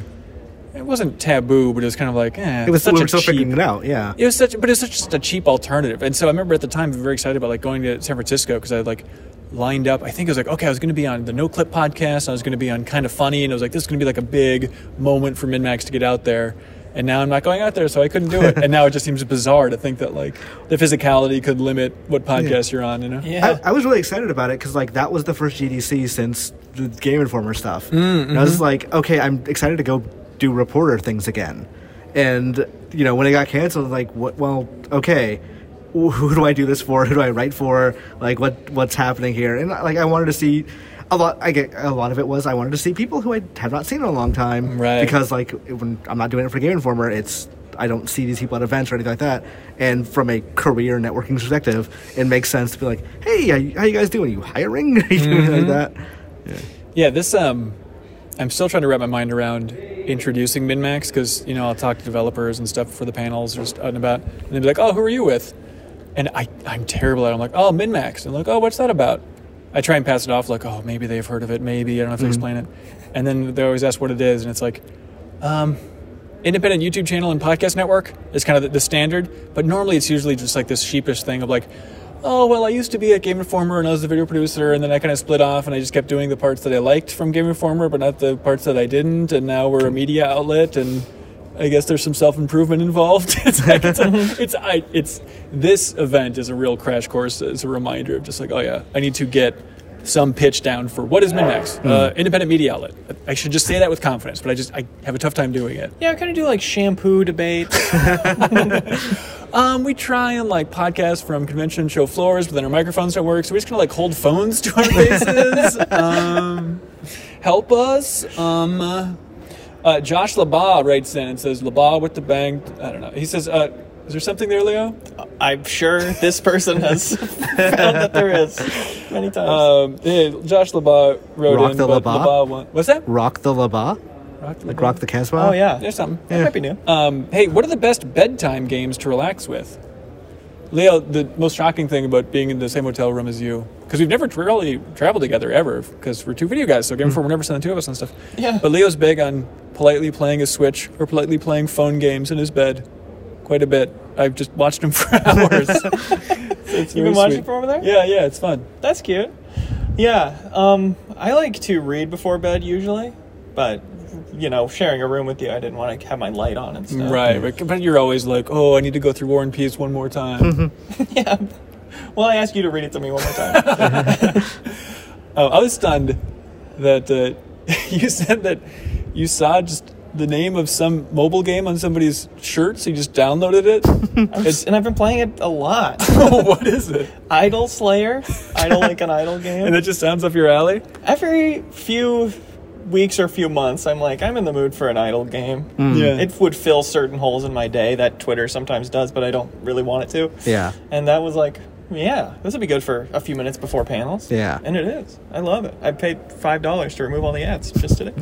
I was uh, dead tired last night, so when I finally got home, like the only I didn't want to think. Usually, I would go home and play Elden Ring, uh, but I didn't want to think about anything. I just wanted to just play a video game while I decompressed before bed. Just turned on Genshin Impact for like an hour, played that. Nice. That's a good choice. That's good. That's good.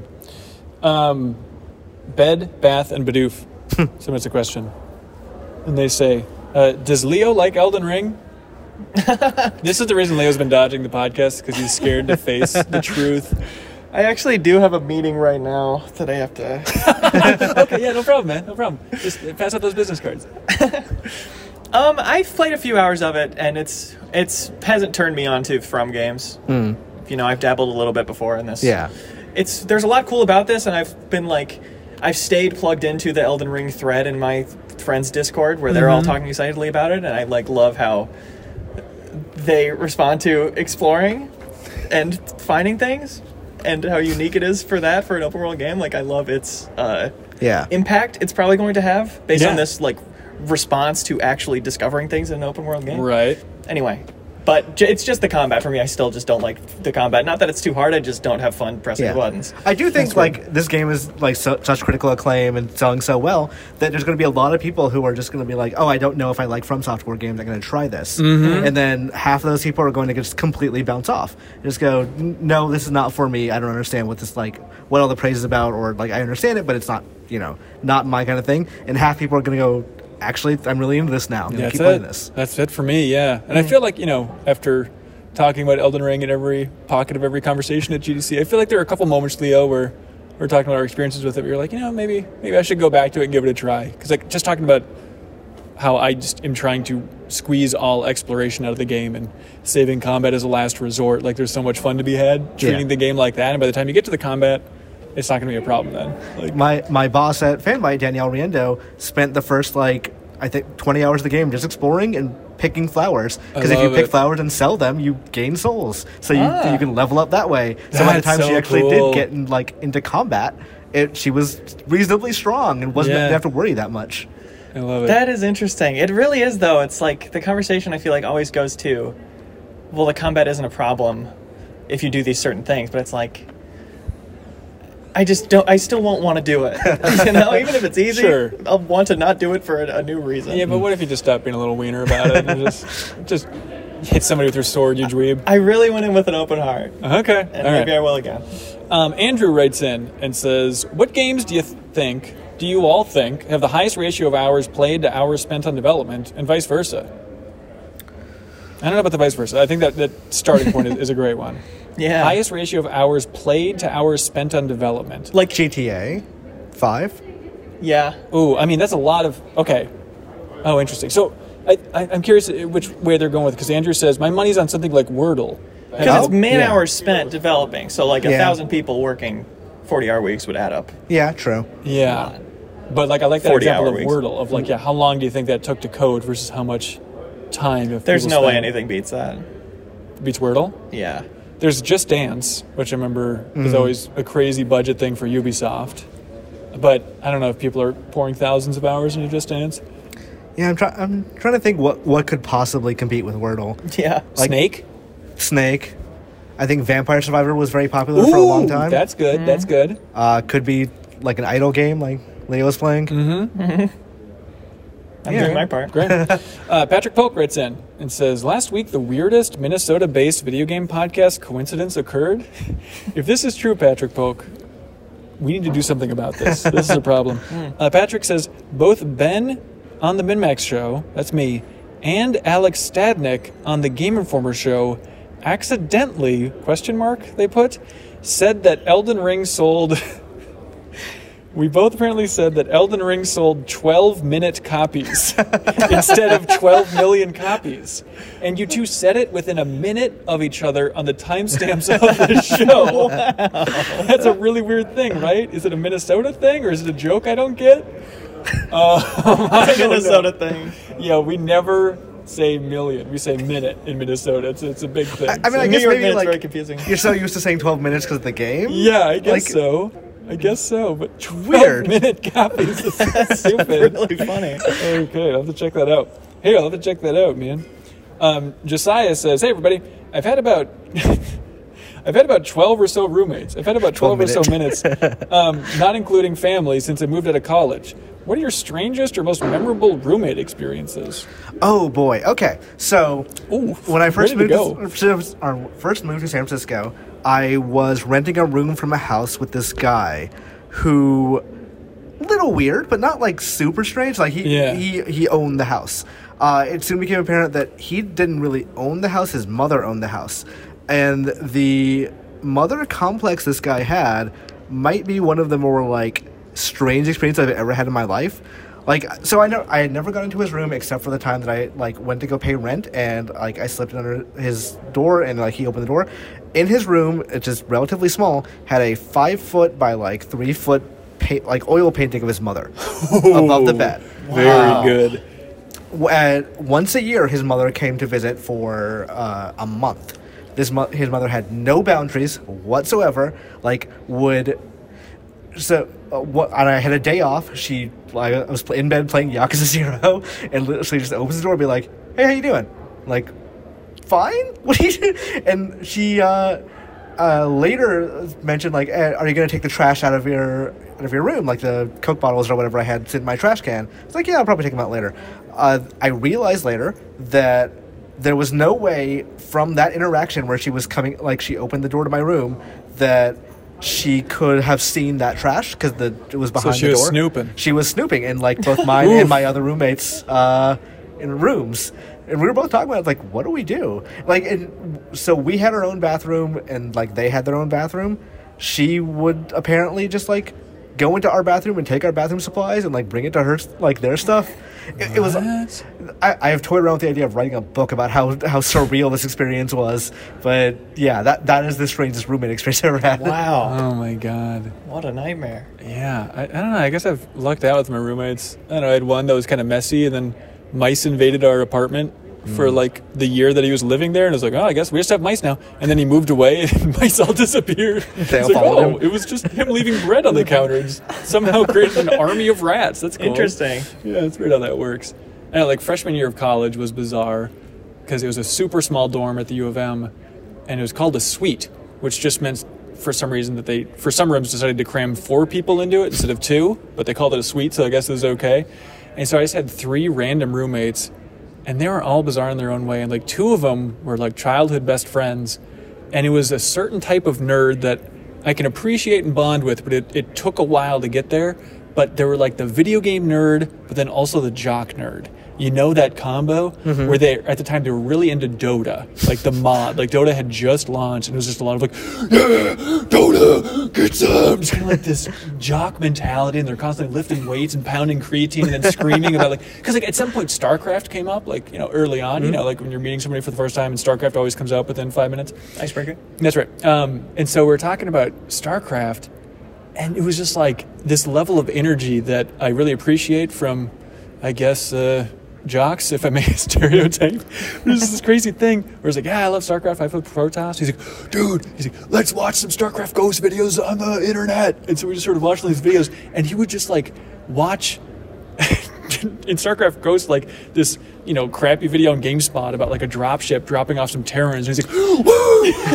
It was just like treated like a WWE match. He was just hooting and hollering at the screen. I was like, I- Stomp on the floor. yeah, I thought I liked games, but like this is too much. It's just yeah, Randy Savage, super excited about StarCraft. So it was a good time. We had a fine time. I wish all esports players were like that. Wouldn't it be nice? Just super Yeah. ripped for no reason at all. they're, they're the main stars of the esports circus. They're just going in there. right. Muscle men of the That's right. circus. Um, let's see. Oh, great questions. Great questions. Look at these. They don't stop because they're good. They submit them on Patreon. Uh, Lucas Adams says, "Hey, man, Max, I heard you talking about StarCraft, and I decided decided I'd write in with this question. Sometimes I just pretend. I just make up the parts of their That's comments. cool. Thanks. Yeah, you can assume that Yeah. they did s- mean that. That's right. They say after almost a year of silence and plenty of controversy, in the uh, the Overwatch team at Blizzard announced that they're decoupling multiplayer and the PVE campaign, launching a beta in April, and hoping to have more consistent updates throughout the year. My question is: Do you have any excitement for this game, or is this all a little too late? Uh, Overwatch was a gaming phenomenon when it launched, even outside the workplace controversies. Uh, it seems like most players have moved on from the game. Uh, where, where's everybody at for Overwatch 2?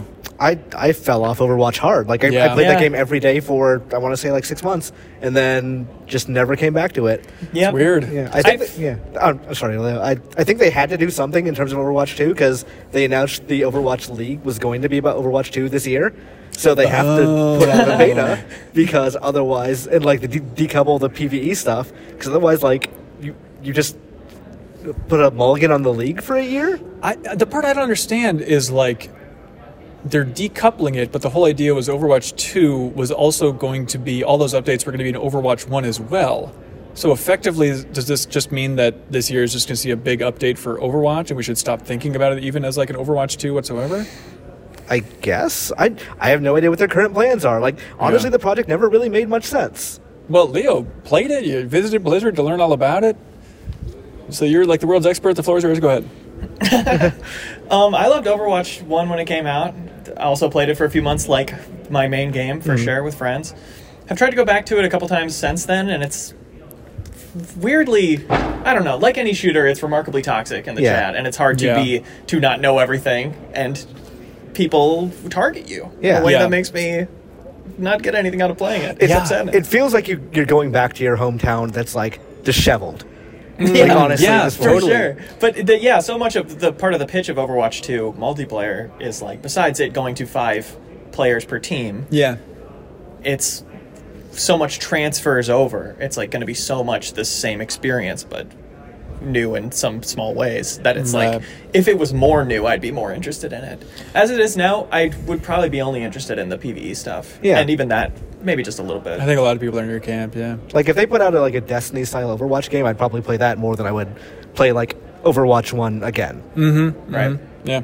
Uh, Jordan Brown writes, "Hey, Ben and the Hearts, uh, with the announcement of Brandon Jones retiring from games journalism uh, in May, I was wondering if y'all had some GameTrailers or Easy Allies memories that'd be fun to talk about and reminisce about."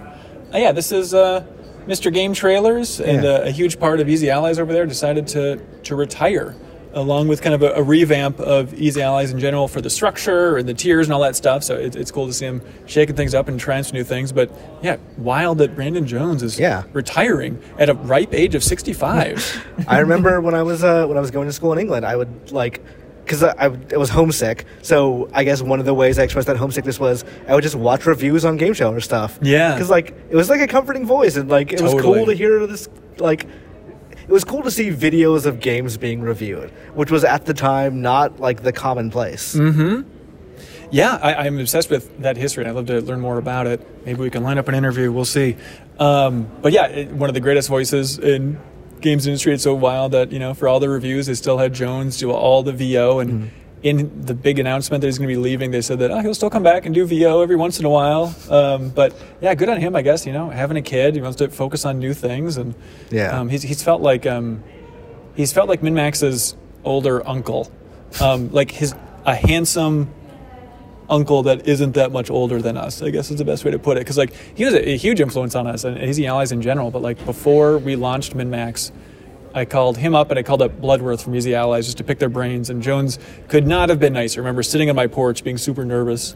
Um, just asking him for all of his advice for launching a Patreon, and remember he had good advice about like, look, whatever you're doing, just like chart your own path, shake things up. Like, don't call your Patreon something dumb like Shmame Shmimformer and like always be tied to the Game Informer past. And then I crossed out, I think, Fun Informer from one of my options. okay, thank you, Jones. Um, and so, yeah, he was super helpful. So, huge tip of the cap to, Yeah. to him and that entire team over there. I still love what they do for sure. Yeah, so, yeah. Uh, bon voyage, I guess. Yeah. He'll be missed. Um, I feel so. Not a lot of people feel so get like passive. retire from like they usually just go into PR or whatever. But like Yeah. it's cool people can like leave game journalism like on their own pace. Right. I mean, he's a young guy. It is Yeah. wild just to say, oh, I'm retiring. I- I'm really curious to see what kind of projects he experiments with. Yeah. Yeah, if you can retire young, I know I would. Yeah. Yeah. yeah. I'm I leaving mean, right now. I'm retiring right this second. that's what we're doing. Um, that's it for questions. What do y'all like for question of the week? Uh, I like the is game development sustainable or not Mm-hmm. question. Yeah, me too. That's good. That's good. Um, look, I'm not saying it's not good. I like the blank check for video games. Hmm. Um, but you two are on the game development sustainability path? I think so. Yeah. All right, there we go. I feel Congratulations. like that could be a whole podcast topic for a whole episode. That's right. Let's do it again. uh, congratulations to Mars Barrow. You just won uh, the Weezer vinyl from iam8bit. That's a that's a cool get. Congratulations, Mars. I'll reach out to you and get your info, and then they'll ship that out to you. Um, and now, everybody, believe it or not, surprise, Imran, it's time for a little something that we call "Get a Load of This." Oh, I did not prepare one of those at all. I, yeah, I sure didn't. What are you talking about, guys? It's get a load of this. Okay, well you can just you know I'll I'll, filibuster for a I, bit. I can find something. Okay, cool. Hey, get a load of this, everybody. Um, have you ever heard of phantom settlements? They are uh, towns on maps that don't really exist, and it turns out what it is is it's cartographers would make these as copyright traps. So they would make a map, they would add one town that doesn't really exist, and then if they see another map, use that town, they know that they just ripped off their town. So they would see these little copyright traps, right, in, in the work. Um, and there was one small outlet, are they called outlets, uh, of cartography, and they made this map, and it was of New York. And they made up a town called Aglow in New York, because it was like a combination of their names for the people that worked here. Like, okay, Aglow, New York, sure, I guess it's here, whatever. And then years later, uh, Rand McNally released a map of New York, and Rand McNally included Aglow on that map. Hmm. And so these people reached out and were like, all right, Rand McNally, you ripped us off. You just fell for our copyright trap. And Rand McNally's like, no, no, no, that actually exists. I'm like, what are you talking about? And it turns out that BP, the company, saw this map with an Aglow, New York, and they were trying to figure out where to put gas stations. And so they said, okay, I guess let's put a gas station in Aglow, New York. So they built out a gas station and like a whole general store in this place and called it the Aglow gas station, Aglow General Store. And then that counted as a location that Rand McNally then picked up. So a fictional copyright trap became a real place, Leo. Ain't that funky? Wow, funky. You're just looking at your phone, bro. I'm trying to get a load of something. all right, all right. You got something, Imran? Uh, get a load of this if you go down to the Expo Hall in GDC and Yeah. like you. I'll, I'll probably tweet pictures of this later. There is a Humane Society booth where they have uh, maybe not this late in the day, but earlier today they had a a little pen of puppies that you can go there and pet and if you live locally adopt. And I that is What? I think probably the best booth at GDC because you just go there and you just go talk to puppies for however long oh you my want. gosh! If you aren't paying attention, GC stands for gosh darn cute. You want to just read the first tweet you see, or Yeah, get a load of this. Uh, Madeleine Albright is dead. She called me. she called me an anti-Semite when I was 17 to a packed audience. From at Mural Shop. hey, all right, everybody, fantastic. Links below for all these fantastic. Uh, get a load of this post. Um, all right, Even that one. even that one. Uh, thank you, everybody, for watching or listening to probably the weirdest episode of the MinnMax Show. I feel like I got more comfortable. It was a little uncomfortable at first. Yeah. but now, hell, we can do this all day. This is this is cozy here. I'm chilling, yeah. Yeah, this is wonderful. Um, Imran, thanks for being here, dude. Uh, thank you for having me. Yeah. Uh, you can find me on fanbyte.com. Yes. What else is going on at Fanbyte? What, what would you be most delighted if people checked out and gave you feedback on? Uh, woo, okay. Uh, we have a podcast called 99 Potions, which is very RPG focused. 99 And- Potions? Yes. Awesome. I would like it if people listened to that and told me what they think. Uh, Elden Ring focused recently. Uh, no, we only had one episode of Elden Ring, which I was not on because I was busy reviewing the game. Okay. But I think next week we're probably going to talk about Stranger of Paradise. Ooh. because I don't know, you know GameSpot's Michael Higham. He is in love with that game in a way that is like very shocking to me. So like I've I've hit the download button on home on my home computer. Yeah. So once I get like out of GDC, I'm going to play that probably all weekend and find out what on earth he's talking about. It's a hoot. Yeah, Sarah Podzorski is streaming it on MinnMax's uh, Twitch channel, so you can give us a follow there and check out her streams because it's a beautiful